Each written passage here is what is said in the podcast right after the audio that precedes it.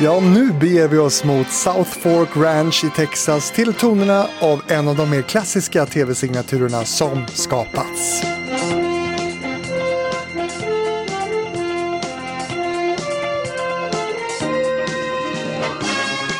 Dallas sändes i USA 1978 till 1991 och kretsade kring familjen Ewing och jakten på oljan och pengarna runt denna.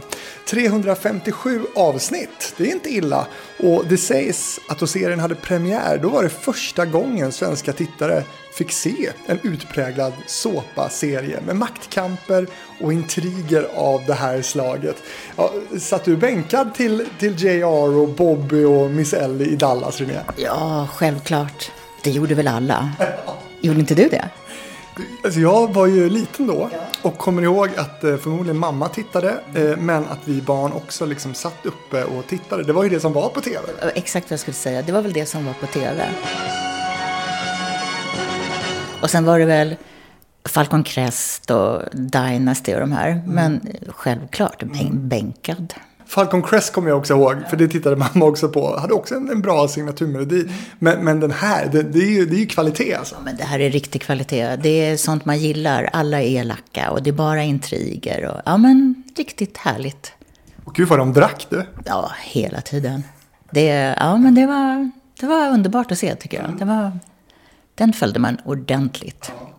Finns det andra så här såpoperor som du har engagerat dig i? Tycker du att det är kul att titta på sånt där? No, ja, eh, alltså såpa, jag vet inte, men vad man tittar mycket på var ju Vänner. Mm. Det var väl också under den tiden tror jag. Den har man väl sett och klämt varje avsnitt. Och det är lite roligt för den kommer ju tillbaka. Min brorsdotter har ju, tittar ju fortfarande, hon är väl 25 någonting nu. Och eh, hon klämmer ju varenda säsong av den där. Mm. Så att det är lite roligt att den är kommer tillbaka. Mm. Och det många kanske inte minns eller vet det är att den svenska skådespelaren och regissören Gunnar Hellström regisserade några avsnitt av Dallas mellan 79 och 83. Han medverkade också som skådespelare eh, under eh, säsongen som sändes 1989. Det, det, det, har jag läst mig till. Känner du till det? Ja, faktiskt. Eh, det var väl egentligen den första svenskan, höll jag på att säga, inte riktigt så. Men man tänker i den genren och den, den tiden i alla fall. Som man kände till och blev lite stolt över. Förutom Max von Sydow och alla de här andra då som man kände. Men, men eh, jag, jag, tror att, men det kanske var en efterkonstruktion också, att jag vet att det var han. Men jag känner ju till namnet och jag vet ju att han gjorde sådana saker. Mm. Gunnar Hellström alltså. Vissa kanske möjligen föredrar Galenskaparnas parodi på Dallas som hette Dalsland. Kommer du ihåg den? Ja, precis. Också ett underbart gäng.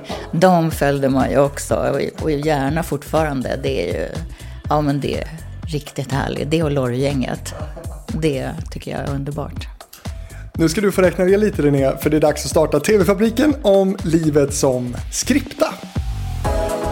10. Starta band. Pass på. Starta TV-fabriken om 5, 4, 3, 2, 1. Varsågod. Väldigt välkommen René Eriksson. Tack så hemskt mycket.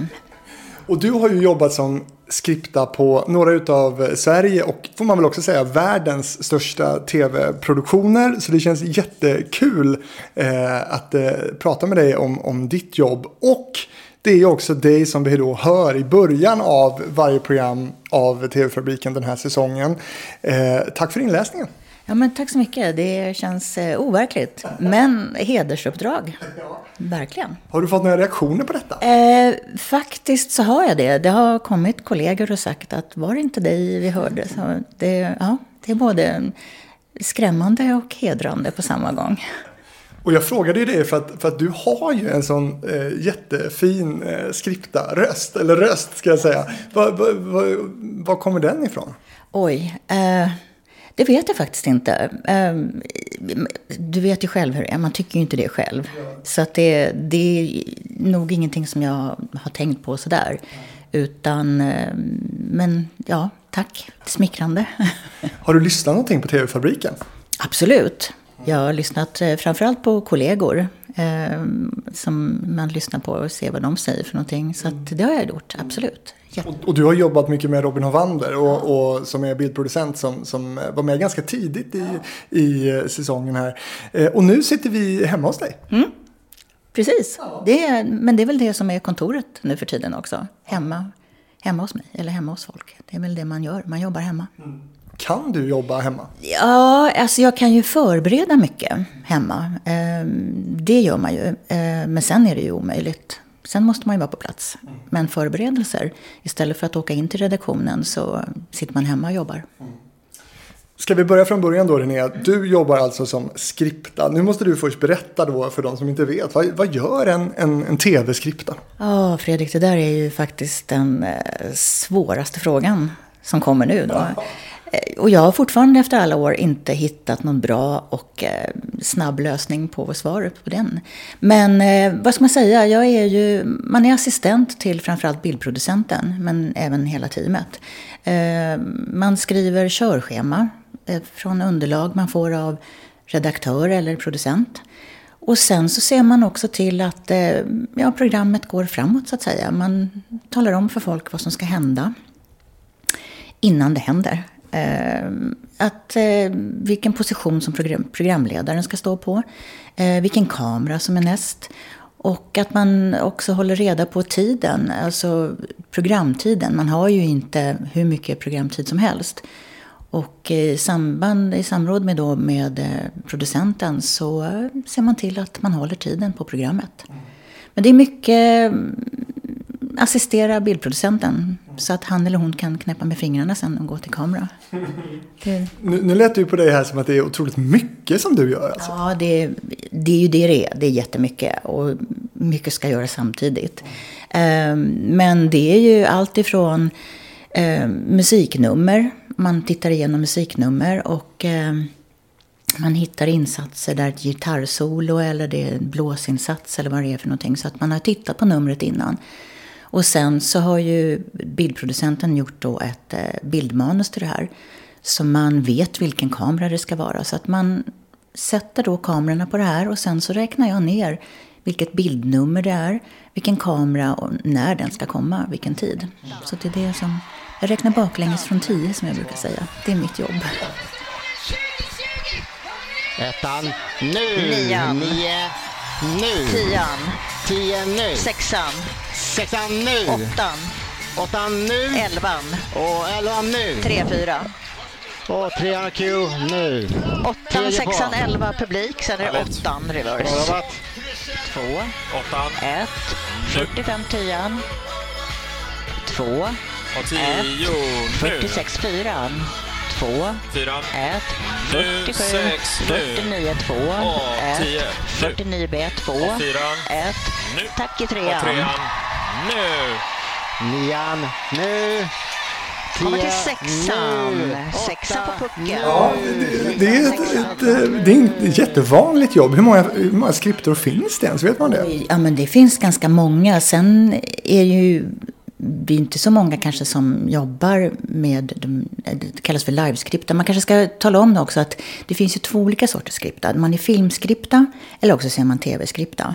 Och det är ju, jag tror att folk känner till mest filmskripten. För då vet du att det är där man, ja men klockan satt på höger hand eller när han sa den meningen så stod han i den hörnan eller han satt. Det tror jag att folk vet. Men däremot tv-skripta, precis som du säger, det, det tror jag inte så många vet. Utan det är ju vi som sitter i bussen. Vad man ser på en tv-inspelning, det är ju fotografer och det som är på golvet. Men sen är vi ju ett gäng på en tiotal personer som sitter i en, antingen i kontrollrum eller också i en så kallad OB-buss, tv-buss, utanför. Och där sitter vi då med bildproducent och mixer och alla möjliga som jobbar där inne. Och eh, så att, ja, det är ju det är teamwork. Men, och det, det är ju det som är tjusningen i det hela också, att man, alla gör det man är bra på i exakt samma sekund. Mm. För det är det jag jobbar med, mycket med live då. Mm. Och är det någon som trillar, ja då trillar allihopa. Mm. Så det är ju det som är hela tjusningen med det hela tycker jag, att man gör saker tillsammans. Ja, du som då har gått igenom hela programmet, vet vad som ska hända, vet vilken kamera som ska klippas. Eh, din värsta mardröm måste väl vara att, att det händer något oförutsett? Fast det gör det ju väldigt ofta.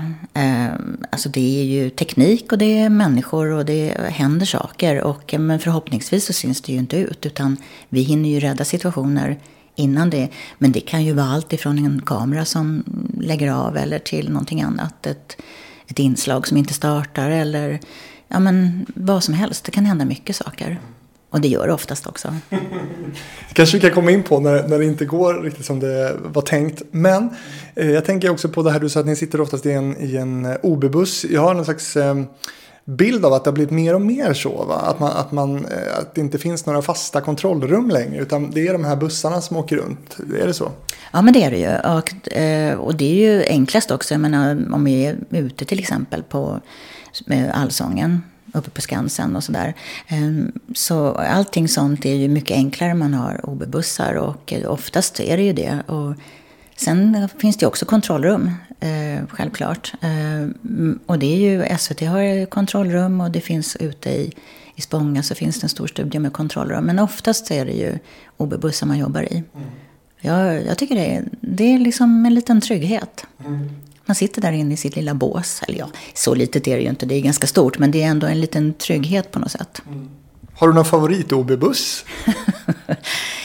ja, alla OB-bussar är bra. Nej, men, ja, men jag tycker, no, ja, det har man väl kanske. Det, men det vill inte säga. Nej, jag vill inte. Alltså, jo, men jag tror så här att man återigen, jag tror det är en trygghetskänsla. Den som man har varit mest i. Mm. Igenkänningsfaktor. Jag vet vilka knappar jag ska trycka på. För det är ju mycket sånt också. Mm. Um, man jobbar med tommar som man känner. Och, jag menar, överhuvudtaget den här branschen är ju mycket trygghet. Och man jobbar ihop med folk som man litar på och som man tycker om. Mm. Det är ju väldigt, det är ju väldigt mycket så att man litar på varandra.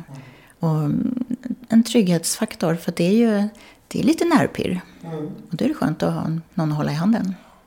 Och Tommar, det är alltså en, en teknisk eh, chef på plats kan man säga? Ja, men exakt. Mm. Stämmer bra. Tiden. Vad, vad, har du för förhållande till tiden? Du säger att ditt jobb går ut på att räkna tio baklänges. Så att säga. Vad, vad har, du, har du? Är du bra på att passa tider? Eh, ja, ganska bra. Fast eh, jag tror så här att man, man har så mycket ordning på jobbet eh, när det gäller allting. Ha koll på allting och sådär. Så att eh, då kanske det blir lite stökigare hemma. Ja. Jag tror det i alla fall. Min man säger det. Vad är klockan nu? Oj, vad kan det vara? Fem i halv två? Kvart i två? Ja, kvart i två. Du ser. Ja, Tiden går fort när man har roligt. Hur blev du då skripta? Det är ju ett väldigt här, um, specifikt yrke. Mm. Ja, jag är ju inte har ju inte börjat i den här branschen som de flesta har gjort, utan jag, jag har jobbat många år i resebranschen. Men sen så kände jag att jag ville ändå prova på.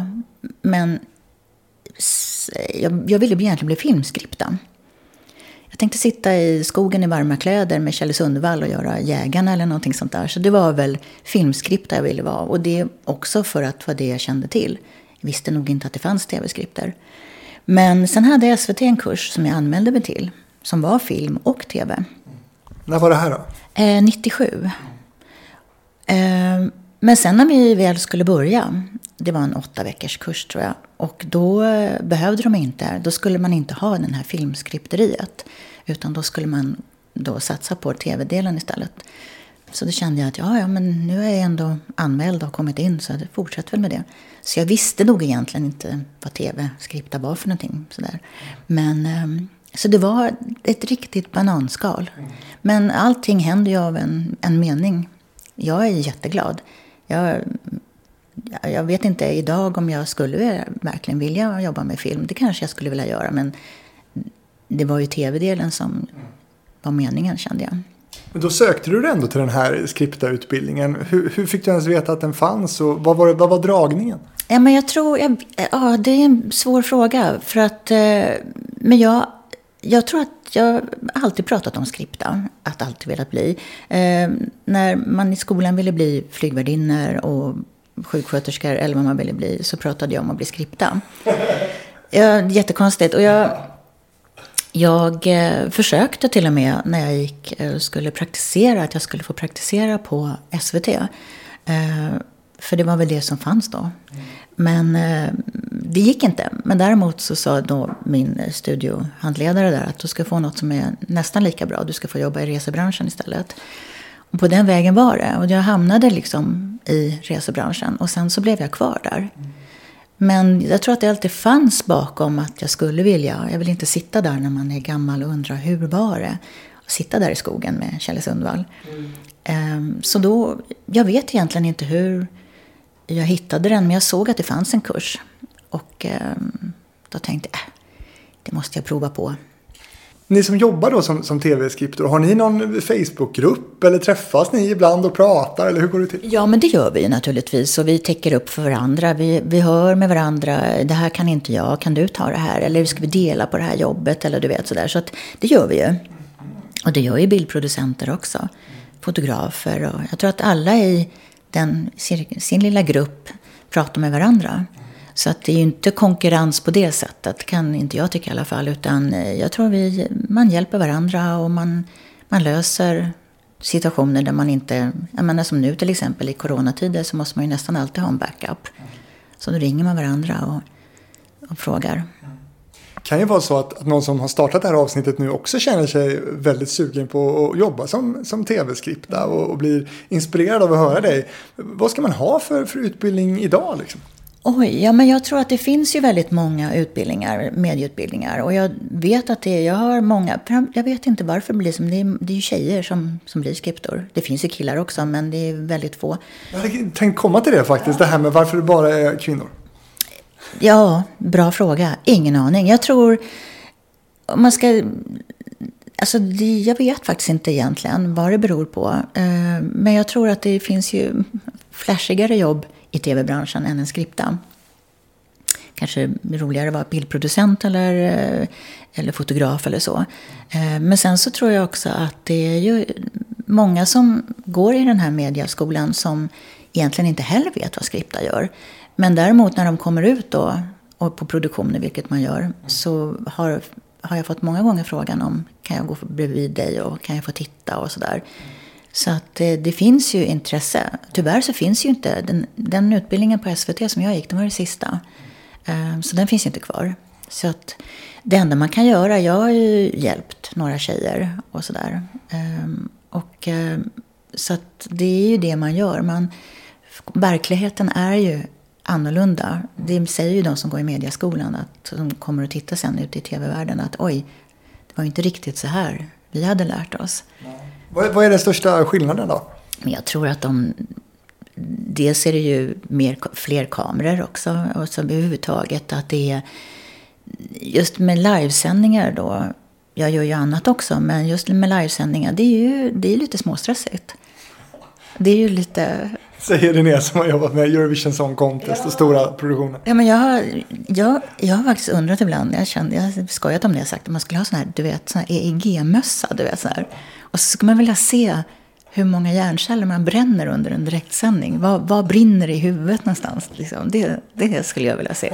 För det gör det ju. Alltså det måste ju försvinna någonting där inne. Så, så mycket som man är fokuserad. Och, så det, det skulle jag vilja ha en EEG-mössa nästa gång jag jobbar.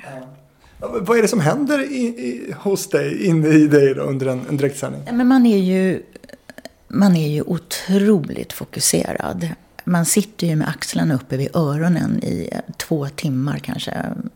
Om Eurovision så var det ju kanske fyra timmar. Men, så man är ju, har totalfokus hela tiden. För att om jag hamnar lite snett, och för jag matar ju information till alla som, som jobbar på, på golvet eller i bussen. Eh, jag eh, menar, vilken position man ska vara på nästa gång eller du vet allting sånt där. Och är jag lite efter eller tappar det, ja det, det går ju inte för det går ju inte att komma ifatt heller. Så att du måste hela tiden vara så fokuserad och titta ner i dina papper. Vad är det som händer och vad ska jag göra, vilken kamera och allt det här. Så det, man är ju väldigt, väldigt spänd. Så att man är ju otroligt eh, adrenalinstinn kan man väl säga. Jag funderar på vad hade hänt om du hade blivit sjuk i det läget? Jag menar, det, det, ni är så få som jobbar eh, i bussen och, och har den här kontrollen. Liksom. Vad händer om, om du helt plötsligt behöver dra? Det har faktiskt hänt. Ja, nej men jag... jag kom, det, det, verkligen. Men jag, jag, eh, jag... Det var en idolsändning som jag faktiskt... Jag tror att jag hade fått någon sån här kalkonmacka eller någonting. Så att jag kände att nej, men den här vill inte vara kvar. Ja. Så att jag var tvungen, de jobbade med buss, jag var tvungen att gå ut. Och sen så i en reklamsändning som är på 4.30, så jag hade 4.30 på mig. Och sen kom jag in igen och körde vidare på, på något, nästa klipp eller vad det var för någonting. Så att det händer ju, det är klart att det händer. Men på något konstigt sätt, det är den enda gången. Men på något konstigt sätt så blir man inte sjuk förrän man är ledig. Det är väl en klassiker. När man slappnar av så. Ehm, men eh, jag tror att det är... Jag tror att det man går... Det är pannbenet. Man kan inte bli sjuk. Man vet att man inte kan bli sjuk. Så då blir man inte det. Man håller sig. Alltså, är man lite förkyld, jag är det klart att jag har tappat rösten och sådana saker. Det är kanske inte så bra när det gäller mig, men, men eh, man kör på. I vissa jobb så är det väl svårare att tappa rösten än andra kan jag tänka mig. Ja. Det är det ju naturligtvis. Och självklart så är det ju... Men det funkar ju det också. Mm. Det, man får dricka varmt te och mm. hostmedicin. Men du nämnde för mig innan här att, att under Melodifestivalen så är, så är du ofta sjuk. Ja, jag blir alltid sjuk på Melodifestivalen. Jag tror det är en sån här dagiseffekt helt enkelt. Jag vet inte vad vi är, över 300 man som åker runt i i, eller ja, nu gör man inte det i år, men, men 300 man som åker runt på turné. Mm. Det kan ju inte bli annat än man blir sjuk. Vi smittar ju varandra, det är som, det är som dagis liksom. Det är nya basiller fast vi känner varandra. Mm. Var det svårt att ta sig in då? När du väl hade den här utbildningen, tänker jag. Hur, hur tog du dig in och, och, och etablerade dig? Nej, men jag hade en fantastisk lärare på skolan. Gunnel Asplund hette hon, var en gammal eh, rutinerad skripta på SVT som hade den här kursen. Och jag tror att hon tittade lite grann på, fanns det något ämne så att säga? Och sen så vet jag att eh, Rapport ringde alltid till henne, eller Aktuellt, vad det var för någonting, och frågade, har du några som kan jobba som vikarier i sommar? Så då eh, fick jag ett jobb på Rapport under en sommar, och det var ju absolut bästa skolan. Det brukar jag säga till de tjejerna som jag brukar hjälpa, att nyheter är det bästa att jobba på. För du kör ju flera direktsändningar på en dag. Hela tiden. Så och, har man en skriptor på nyhetsprogram idag? Ja, kanske inte. Jag tror att man har det på fyran längre. Men på SVT har man ju inte det längre. Utan det är sändningsproducenter som det heter. Men på den tiden när jag kom ut ifrån den här utbildningen då. Ehm, då fanns det. Och, ehm, så där jobbade jag en sommar.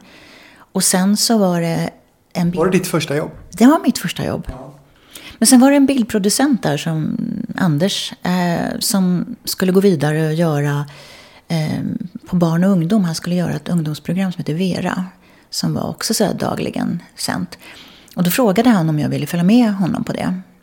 Och då gjorde jag det. Och då blev det lite mera grejer. För då var det lite annat i en nyhet. Då blev det helt plötsligt underhållning på ett sätt. Um, och sen rullade det på. Um, och sen så fick jag göra Helene Magnusson jobbade jag med och hon var bildproducent då, och hon gjorde Idrottsgalan. Och eh, ringde och frågade. Och eh, jag tackade ja till det. Jag vet inte ens...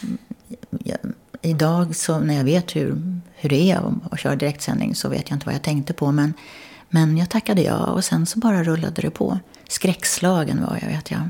Min första eh, riktigt stora sändning, det var Idrottsgalan. 2001 tror jag det var. Och det var... Eh, Ja, det var... Jag kan inte säga att det var skräckblandad förtjusning, men ja, någonting ditåt. Men det var mer skräck tror jag än förtjusning. Mm. Vad, vad, gjorde ändå att du tog dig igenom och, och ändå då uppenbarligen fick mer smak? Ja, men jag tror att det är just den här... Eh, den här, alltså det är lite en adrenalinkick som man får och det är roligt. Det är ett kul jobb. Det är ett fantastiskt gäng man jobbar med. Eh, fantastiska människor, proffs verkligen. Eh, och man upptäcker att det är just det här tjusningen som jag berättade om förut, att man gör saker tillsammans. Det är som en symfoniorkester, alla måste göra sin grej. Och, och är det liksom är det någon som spelar lite fel, ja då blir det fel allting. Jag tror väl det är det som är tjusningen, att man är så många som jobbar ihop. Kan inte du berätta lite om de olika typer av skriptarjobb man kan ha? För jag inbillar mig ändå att funktionen skripta kan se olika ut om man jobbar på Melodifestivalen eller om man är på Fråga Doktorn. Liksom. Ja, men det är det ju naturligtvis. Eh, jag tror att man på Fråga Doktorn och, och andra så kan man kanske vara mera, jobba i redaktionen mera. Att eh, jag, som kom, jag kommer ju in oftast kanske två dagar innan. Inte på Melodifestivalen då, men, men på andra produktioner så kommer man in i två dagar och man har på sig då för att skriva körschema som det heter i, sam, i samråd med eh, eh redaktör och producent. Mm. Um, så att jag tror att det är väl mer redaktionellt också kanske. Jag gör ju många bandade produktioner naturligtvis också. Och, men, men rollen jag har där är ungefär detsamma. Så den stora skillnaden är, är väl egentligen mellan eh, filmskripta och tv-skripta. I övrigt så tror jag mer eller mindre samma. Sen är det ju naturligtvis jag tror att musik är väl också en sån grej. Nu har vi ju, jobbar man ju mycket med live-edit. Och där har man ju ett, eh, ett program. Jag tror Robin pratade väl mycket om det i sin, när han var med dig. Eh, och det hjälper ju till mycket. Ett automatiserat bildproduktionsprogram kan man säga. Exakt, det är automatiserat. Och där är ju då rollen, det finns ju en, en Siri-röst i den som, man behöver ju inte vara så att jag är med och räknar ner eller skriptan är med och räknar ner. Men vi har ju gjort det så för att det kanske blir lite mera personligt och det kanske blir på ett annat sätt än när man har en Siri som räknar ner baklänges. Mm. Men innan live edit och fortfarande än idag i flera olika produktioner när man jobbar med musik så är det ju fortfarande också när man, vad man kallar för hockey. Det vill säga du har inte bestämt vilka kameror som ska ta vilka. Så att, och där är ju mitt jobb då att hitta de här insatserna. Hitta något trumfill eller hitta en gitarrsolo eller du vet lite sådana här saker. Och, och det är ju kanske inte alla gör. Utan det är ju en... Det kanske är lite speciellt att vara musikskripta så att säga. Eh, jag läser inte partitur men man lyckas ändå på något sätt också göra, kan göra konserter också. Ehm, så det är väl lite mera skillnad ifrån att göra andra bandade produktioner som Fråga doktorn och sånt. Vad tycker du är roligast? Alltså jag tycker ju faktiskt att livesändningar är roligast. Just för att den här nerven finns. Och det är väl det svaret jag tror du har fått ifrån både Henke och Robin också. Men det är ju väldigt speciellt att jobba med livesändningar. Och man är ju väldigt nervös innan. Och är man inte det då då, då blir det inte bra tror jag. Jag är ju lite skrockig sådär också. Um, så att, uh, så det, det, ja man har lite tics innan och sånt där som man måste göra. Så att, uh, vad, vad gör du då? Nej men jag kommer ihåg på Mello så, jag vet inte vad som hände, men det var, jag tror att det var Degen som han heter som startar Backtracks på, på Mello. Han gav mig en Mentos och lakritsal eh, blandning. Och det satt vi mumsade på det och tyckte det var jättegott. Och sen så, fråga mig inte Fredrik varför, men jag satte samman med att den sändningen gick väldigt bra. Satte jag i samband med. Ja, men det var nog för att Mentos och lakritsalen. Och det konstaterade då Degen också. Så att han kom in till mig varje, inför varje sändning med en lakritsal och en Mentos. Och så gjorde han inte det vid något tillfälle. Han hann inte eller vad det var. Och det, då var det någonting som hände. Jag vet inte vad det var som hände, men jag, det var, jag kommer ihåg att det var någonting. Och jag vet att han sprang ifrån sin arbetsplats sen efter sändning, för han sitter i själva studion. Så han kom, sliter upp bussdörren och så sa det där gör vi aldrig mer om igen. Så att jag hade skrämt honom också att bli lite skrockig sådär. Men jag tror att det är den här nerven som gör att jag tycker att det är roligast. Och visst är det så att du gör väldigt mycket olika typer av program. Du kan gå i princip från att göra Melodifestivalen till att göra mindre produktioner. Ja, självklart. Det, är ju, det måste man ju göra. Ehm, så det är absolut, det kan man göra. Ehm, men finns det inte någon hierarki så att säga inom skripta-världen? Nej, men jag tror faktiskt inte att det gör det. Utan, ehm, nej, jag tror inte att det är någon hierarki överhuvudtaget. Alltså, det är ju en tuff bransch. Men jag tror att man, alla har sin roll. Så att, jag tror att alla har sån respekt för varandra också. och vet vad den andra gör för någonting. Så att jag tror att det är, ja, men det är gott teamwork. Och den som du kommer närmast under produktionerna, det måste väl ändå vara just bildproducenten. Hur, hur viktig är ert teamwork, er kemi? Ja, men det är ju jätteviktigt. Det är ju, jag brukar köra den här parallellen att kontrollrummet är ju som eh, cockpit. Liksom. Det är ju, bildproducenten är kapten och jag är styrman. Och eh, man måste vara synkad om man ska dra den här jumbon över Atlanten. Ehm, så att det, det är ju viktigt att man...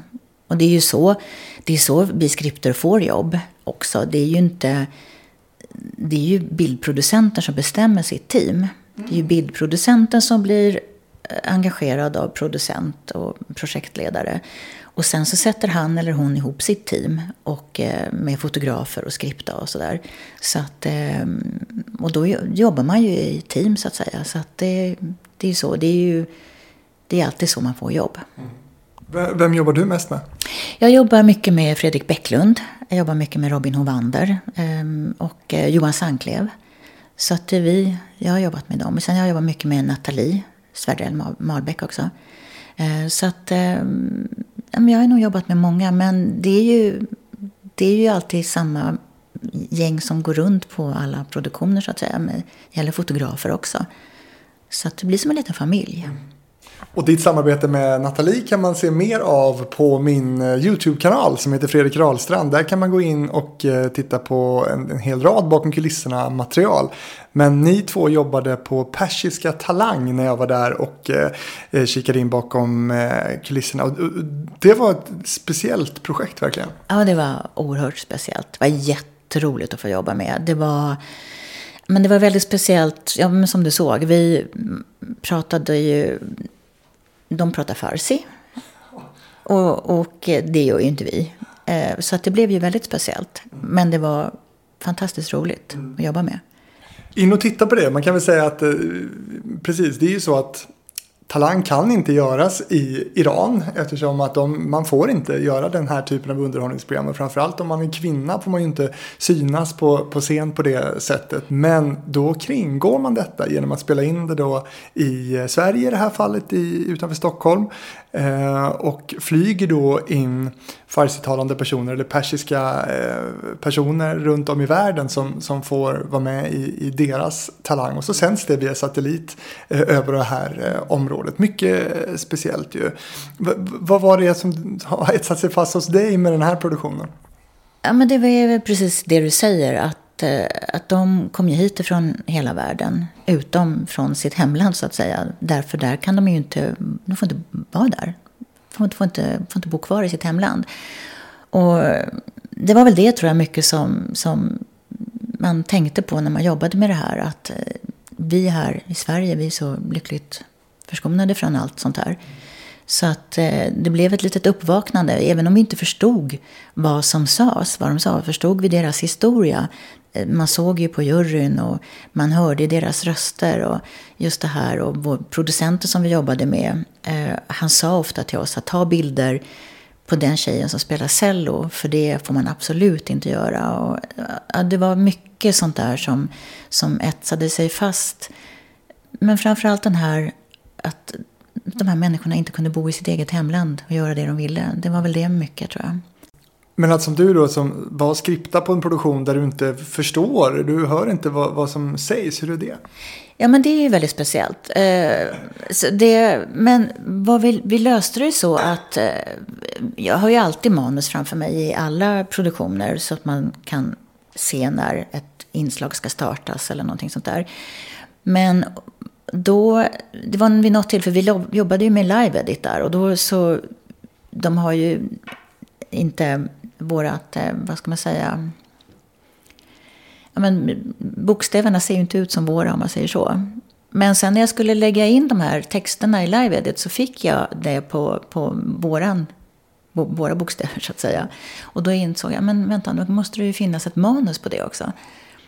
Så då bad jag att få ett manus och då, det kallade de för finglish då. Men eh, det var ju farsi. Och då kunde jag följa med.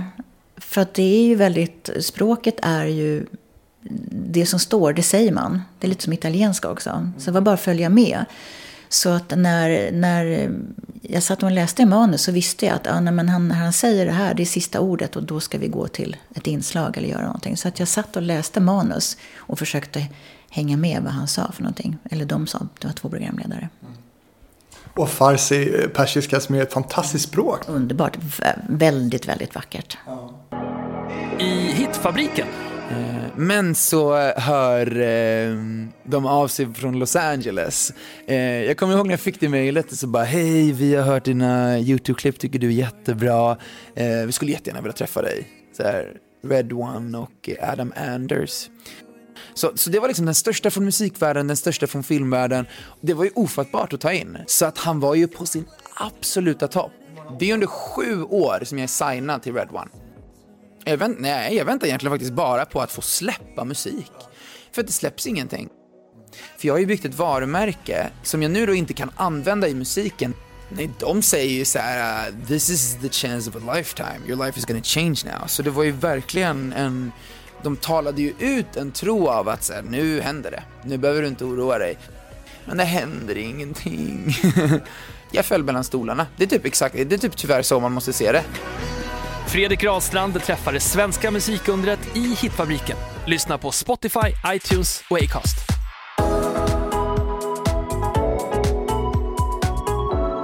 Du har nämnt det här med körschema några gånger, att du är den som sätter ihop eh, körschemat. Kan inte du berätta lite om det? Har du en, liksom, eh, alltid en mall, samma mall som du går efter, eller hur funkar det jobbet? Ja, men det har jag. Jag har Excel, jobbar jag i.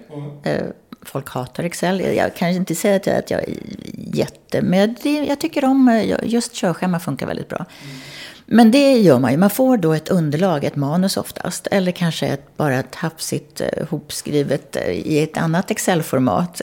Som inte är lika... För det jag gör, jag skriver ju ner information till alla i teamet. Det blir ju ett arbetsverktyg. Så att utifrån det här manuset eller ett annat underlag så skriver jag det här körschemat. Och då skriver man vilken källa, om det är inslag eller vad det är för ljud och sånt. Och man skriver in kanske positioner i samråd med bildproducenten så kan vi skriva in positioner. När programledaren tar den här delen så ska han eller hon stå på den här positionen. Så att man sätter ihop som ett litet arbetsverktyg till hela teamet kan man säga. Och sen blir det då en 30-40 olika punkter med inslag och, och studio. Och sen då så är det bara att följa det här för teamet. Man gör egna anteckningar. Som fotograf så skriver du in vilken kamera det ska vara och så. Och sen är det bara att ha, åka med. Men idag är det ju väldigt automatiserat. Vi pratar ju om Live Edit då som är en, en, ett slags eh, automatiskt klippande bildproduktionsverktyg. Eh, som man kan, ju, man kan ju klippa väldigt exakt och precis och planera exakt vilka kameror som ska klippas när. Eh, och även fotograferna har väl också iPads med, med hela, med hela eh, de klippbilderna så att säga. Hur, hur skulle du säga att ditt jobb har, har förändrats på de här sen 97 när du gick den här SVT-utbildningen? Ja, men det har ju förändrats. Det, när det gällde Mello då, då, det var liksom första vi skrifter som, men då får man sova i alla fall. Eh, bildproducenter gör ju inte det, de jobbar ju hela nätterna. Men man behöver inte göra de här ändringarna för. Så man och väntade på att bildproducenten skulle göra ändringar. Eh, och sen så tajmade man om hela låten och satte klippen precis där de skulle vara. Och det var ju ett, ett jätte jättejobb. Men det behöver man inte göra nu, utan bildproducenten ändrar ju. Sen är det ju bara för mig att haka på och läsa det som står. Så det är ju stor hjälp. Ehm, men för mig eh, är ju inte skillnaden sådär jättestor. Det är det att man inte tajmar låtarna på samma sätt. Största skillnaden tror jag är för, för mixers. Som inte, men de har ju, nu blir ju live edit mer och mer avancerat också. Så då får ju mixen en annan roll också. Så att, men det, har, det är ju det är ju väldigt automatiserat. Och, men det är ju inte alla produktioner som man kör den här i. Utan det är ju just Mello och de stora. Vi har ju kanske kört också på Allsången och lite sånt där. Men många gånger så jobbar bildproducenten bara i det eh, för att göra själva bildmanuset. Och sen när man väl kör så gör man det på det gamla sättet så att säga. Det, vill säga jag har tajmat var de här eh, klippen ska sitta. Och så blir det manuellt också. Men det är ju, det är ju ett fantastiskt redskap. Verkligen. Men det är på så sätt, för, för mig kanske inte så mycket som för mixen. Nej, alltså jobbet som bildmixer, är det på väg bort? Nej, det absolut inte. Bildmixen gör ju massor med... Det är han eller hon som gör alla effekter och gör... Alltså, det, det behövs verkligen och det kommer alltid att behövas. Men just när det gäller låtarna, för att jag menar... Det är, ju, det är ju en sak, men sen är det ju så mycket kittet runt omkring också. Jag menar, det är ju aver och påer från programledare och det är ju allt möjligt. Och det är ju inte allt som körs, utan det är ju oftast eller oftast, det är ju bara låtarna som körs via live-edit. Och skriptans roll då framöver? Som sagt, du har sett hur arbetet har förändrats. Vad, vad tror du framåt? Hur, hur, kommer det här yrket att utvecklas? Kommer det att finnas kvar? Ja, men det tror jag. Um, det, jag vet att det finns produktioner man, man inte behöver det. Men jag tror just, just när det gäller livesändningar så tror jag att man kommer behöva mycket. Ja, men, för det är ju ändå delen där man har kontroll över tiden, programtiden. Eh, du ska ändå ha kontroll och prata med eh, programkontrollen. Alltså veta när du ska få komma ut i sändning och sådana saker. Det är klart att bildproducenten kan göra det på egen hand. Men jag tror att det är, det är så pass mycket som skriptan gör som man egentligen inte vet vad en skripta gör, som ändå behövs. Så jag tror, ja men den rollen kommer absolut att vara kvar, det tror jag. Vad är det största missförståndet skulle du säga om, om, om ditt jobb? Ja, men det tror jag är just det här att eh, när man pratar om skripta så tror jag att man tänker på ja, men att jag håller reda på var programledaren eh, höll i handen eller du vet sådana saker. Jag tror att det är den största, jag tror att det är sådana saker. Jag tycker jag märker det. Och sen så tror jag också att man inte riktigt vet hur mycket arbete som ligger bakom heller. För det är ju väldigt mycket förberedelser. Jag vet, eh, Eh, inte ens min familj tror jag vet vad jag gör. Jag har inte ens kunnat förklara för dem. Jag vet min bror skulle vara med på Idol, eller inte han skulle inte vara med, men han skulle vara publik tillsammans med sina barn. Och då har ju vi repat i två dagar innan. Man är där från åtta på morgonen, själva sändningsdagen. Och att publiken skulle komma dit vid sju, kvart över sju. Då ringer min bror mig vid sju tror jag. Ja, ja, hej det är jag. Du, ska jag plocka upp dig på vägen eller? Och liksom det är så här, um, nej det är lugnt, jag, jag är här liksom. Det är, åk du.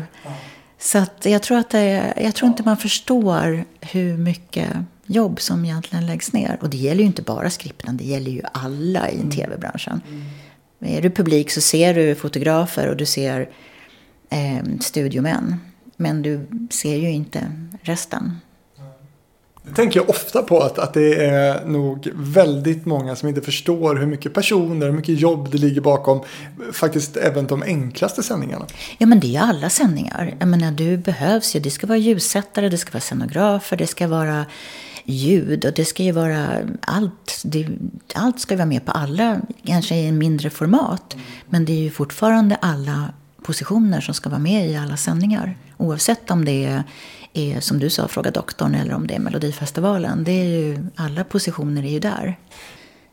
Sen är väl just livesändningar är ju kanske, har man bara jobbat med bandningar så kan det ju vara lite olika med, ska jag ändå prata med antingen Londons programkontroll om du jobbar med trean eh, och femman.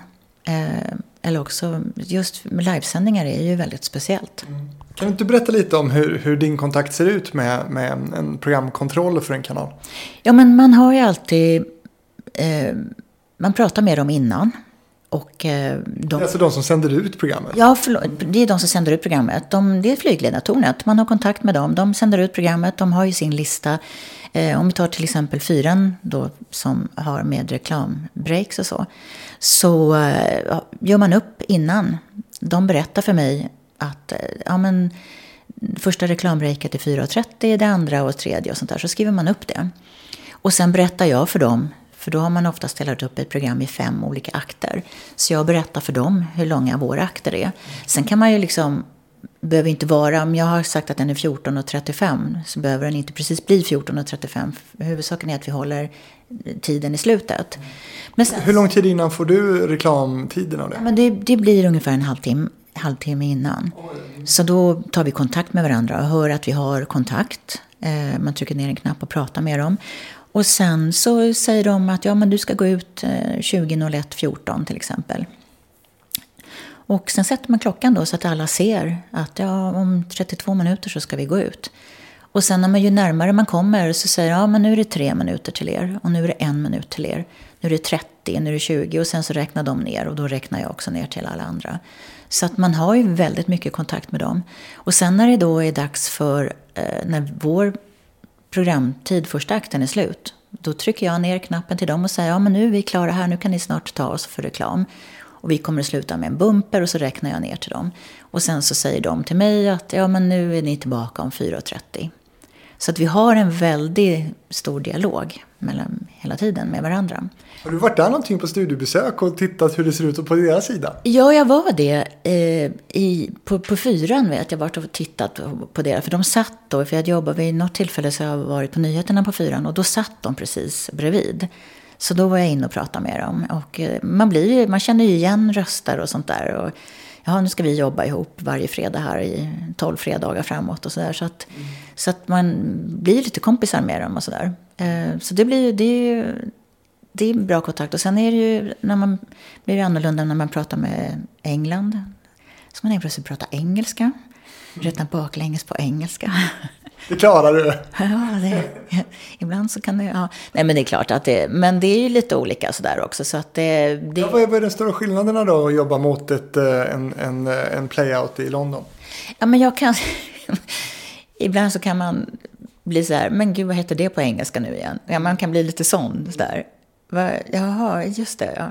Nej, men det, det, är ingen större skillnad egentligen, utan det är väl terminologin då som är, man kommer inte ihåg på, räkna baklänges kan man väl göra. Men, eh, men det är väl det är ingen stor skillnad egentligen. Blir det någon skillnad tidsmässigt? Alltså att det, jag tänker att det kanske blir fördröjt och sådär. Ja, men det blir det ju. Eh, och det blev det, det är ju någon sekund tror jag. Så att eh, bildproducenten ska knäppa med fingrarna på när jag är på ett till exempel. Eller sånt där. Så det är lite skillnad. Men det kan det även vara, det hade vi på Allsången också. För att vi hade, i somras då när vi inte hade publik så hade vi ju den här Duo-appen när man fick ringa in och, och sjunga. Och då, rent tekniskt så blev det också sådär att vi var tvungna att förskjuta en sekund. Så att, och det är också sånt där man måste tänka på. Påminna, slå på bildproducenten att han eller hon inte ska vänta på min nolla utan gå på ettan redan. Mm. Varför räknar du inte ner till nollan när det är ett då? Nej men jag vet inte. Det, det är ren trygghet igen, Fredrik. Du hör ju vilken trygghetsnarkoman jag är. Nej, jag vet inte. Det, det är bara för att det ska vara så. Det är klart att jag kan räkna snett, men samtidigt så...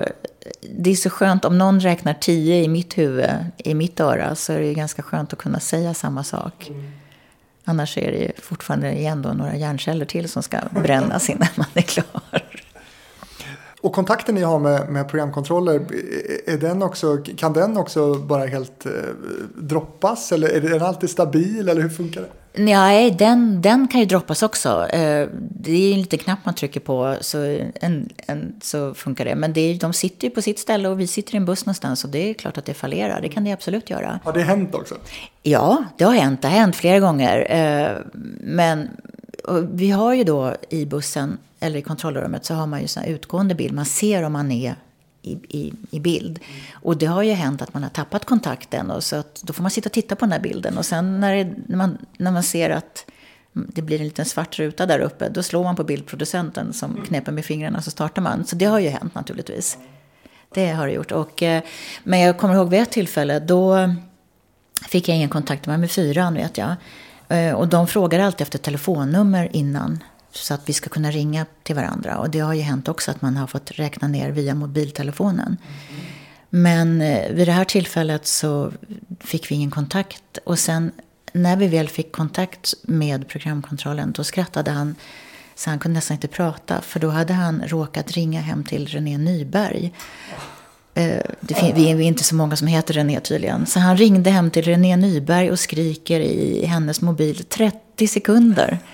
Och hon förstår ju naturligtvis inte till vad, undrar hon då. Tills han kommer på att nej, det var ju, det var ju fel René och slänger på luren.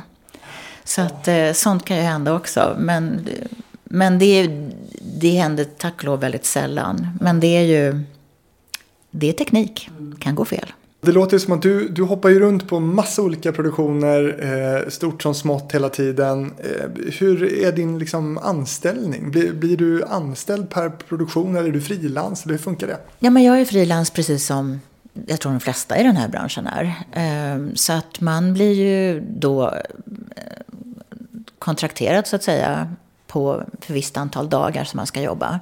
Eller för en, en produktion som är en säsong.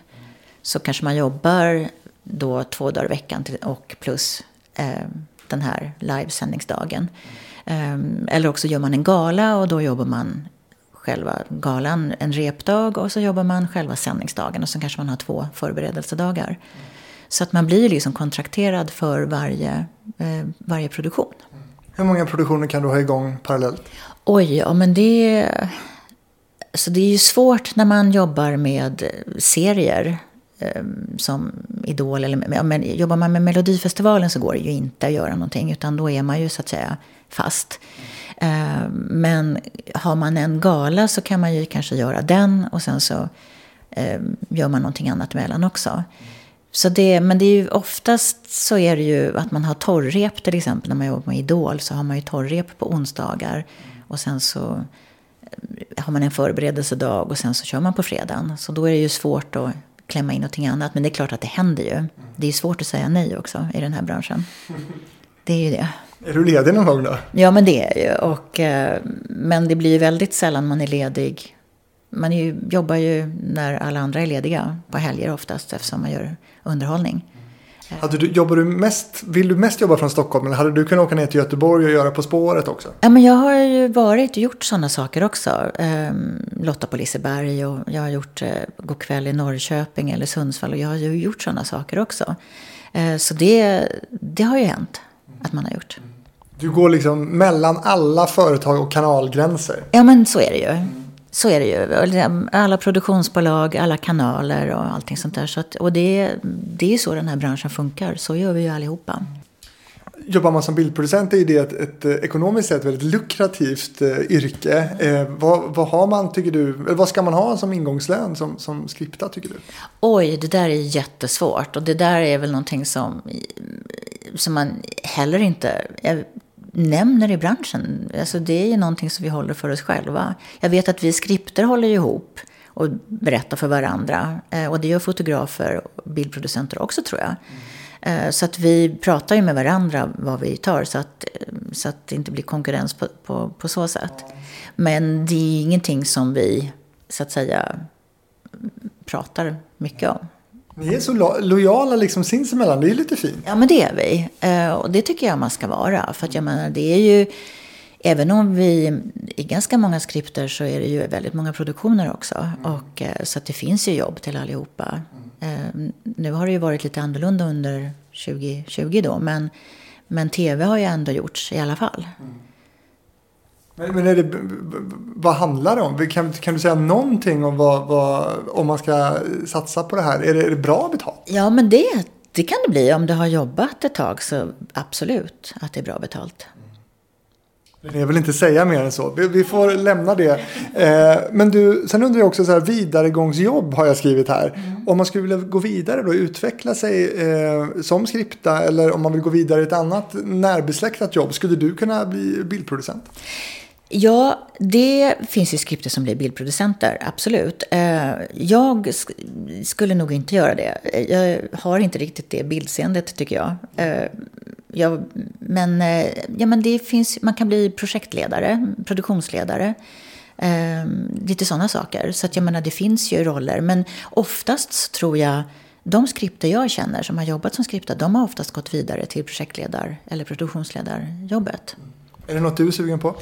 Men jag har gjort lite sådana saker också. Mm. Jag tycker det är jätteroligt. Ehm, och det blir ju att man engagerar sig mera i det dagliga arbetet. Ehm, som, som på redaktioner och sånt där. Det är ju jätteroligt också. Så det, det har jag provat på.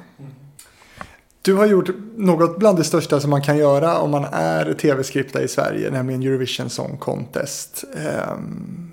Hur var det uppdraget? Oj, ja men det var ju fantastiskt roligt. Det, som du säger, det är ju det största man kan göra. Och eh, det, det var väldigt mycket. Eh, eh och, men hade ju, jag tror att vi, vi var ju två team då. Eh, och man delade på 42 låtar. Så man, hade ju, man körde en semifinal först med sina 21 låtar eller 23 låtar man hade. Och sen så delade man upp sig i finalen. Så att det var ju väldigt, väldigt mycket. Och, och man åkte ju på hela tiden i galet många timmar. Men spelar det någon roll för dig då? Du, du var inne lite på det själv, men om det är 100 000 eller 20 miljoner som tittar? Liksom. Nej, alltså det är klart att det, det, man vet ju om det. Eh, Men det är ju bara att tänka bort. Eh, Och bara fortsätta titta framåt och titta ner i sina papper. För det är ju det man är, man är ju otroligt fokuserad. Och det är ju, det är ju bara att jobba på. Och när man då har gjort det största som du har gjort, ja, vad finns det kvar att drömma om? Liksom? Nej men alltså jag tycker ju att det där, jag tycker ju varje produktion är ju, det är ju, man är ju det här teamet som man jobbar tillsammans med. Det är ju det som är roligt att jobba. Så att jag, det spelar ju inte någon roll om det är stort eller litet tycker jag. Eh, det här vi gjorde Persia Got Talent, det var ju också väldigt många miljoner tittare vad jag förstod. Eh, så att det, det, ett, ett, man tänker inte riktigt så, utan jag tror mer att man fokuserar på uppgiften och se till att jag måste bara komma igenom det här på, på ett, ett hyggligt sätt. Med eller utan syrgas? Utan syrgas, ja, nå- någonting ditåt. Men kan- det också bli ordentliga hopp som att man faktiskt verkligen går från Eurovision Song Contest till Fråga Doktor nästa dag i princip? Absolut kan det vara så. Det, det gör man ju hela tiden. Att ena dagen så bandar man någonting eller eh, in på en liten produktion. Eh, till nästa dag så gör man stora grejer. Det, sånt händer hela tiden. Måste man gilla programmet som man är skriptad för? Eh, nej, det tror jag faktiskt inte. det underlättar kanske om man förstår vad som, vad som händer ute. Men jag tror inte att man... Eh, nej, man är ju... Man försöker vara proffsig och göra sitt jobb. Vad har du tackat nej till för produktioner? Nej, men jag, jag, jag tror inte att jag har tackat nej faktiskt. det, jag vet inte hur det där lät egentligen. Men, nej, men, eh, ja, det, dels tycker jag att det är svårt att säga nej. Och sen så tycker jag att det, det är galet roligt att jobba med det här. Så att man vill ju vara med där det händer, helt enkelt. Men får du fler erbjudanden du kan tacka nej till? Eller kommer de alltid liksom sida vid sida? Nej, men ibland måste man ju tacka nej. Det är ju, det är typ, det är, så är det väl alltid att det ramlar in på en gång oftast. Eller samma dagar. Och det är ju tråkigt. Men sånt, det är sånt som händer. Men kan det också gå långa perioder då där du inte har något jobb? Absolut att det kan göra det. Är det vanligt? Måste man liksom gilla den grejen? Ja, men det måste man ju göra. Och ibland så kan ju det vara skönt också. Jag menar, det kan ju vara det, kan ju vara det som är semestern. Att det var lite ledigt ett tag. Att du har jobbat upp så att du kan vara ledig. Men sen är det ju, har man bestämt sig för att man kanske ska vara ledig och sen är det någon som ringer och sen hör man sig själv säga självklart vill jag vara med. Fast man har bestämt att man ska kanske vila lite. Men eh, det är svårt också att göra det, tycker jag. Kul René att höra om, om eh, ditt jobb som, som skripten. Nu har vi pratat en timme om det. Hur var det här för dig? Ja, men det kändes ju jättekonstigt. Eh, verkligen. Det finns ju en anledning till att man är bakom kameran och inte vill vara med. Jag, men, nej, men det var jätteroligt. Alltså väldigt, väldigt roligt. Och tiden gick väldigt fort. Är det något jag borde ha frågat dig om som jag inte har frågat än? Eh, nej, jag tror du har ställt de rätta frågorna. Du är ju proffs på det här. Det är alltid så svårt med sådana här bakomyrken tycker jag att veta på vilken nivå man ska lägga sig. Eh, ja, vad som är intressant och inte. Men jag tycker att det är jättespännande att höra lite mer ingående vad, vad, vad du har gjort. Ehm, ska du säga någonting till sist här då om, om hur emotionellt bunden blir du vid produktioner? Som till exempel nu vet jag att du inte ska göra Melodifestivalen till exempel. Ja, men man blir väldigt emotionellt bunden. Det, och det gör, blir man ju bara för att man... Dels är det roligt, det, det är ju teamet man tänker på många gånger. Naturligtvis produktionen är rolig att göra. Ehm, men framförallt så är det ju teamet. Och jag vet i början så blev man, fick man lite separationsångest sådär. Men sen lärde man sig ganska snabbt att, nej men vadå, vi ses ju nästa vecka. Ehm, för att då hade man en annan produktion ihop. Så att det är ju naturligt, det känns ju alltid, tycker jag, tråkigt när man inte träffar teamet. Men samtidigt så får man göra sina val också ibland. Det, ibland så känner man, nej men det räcker.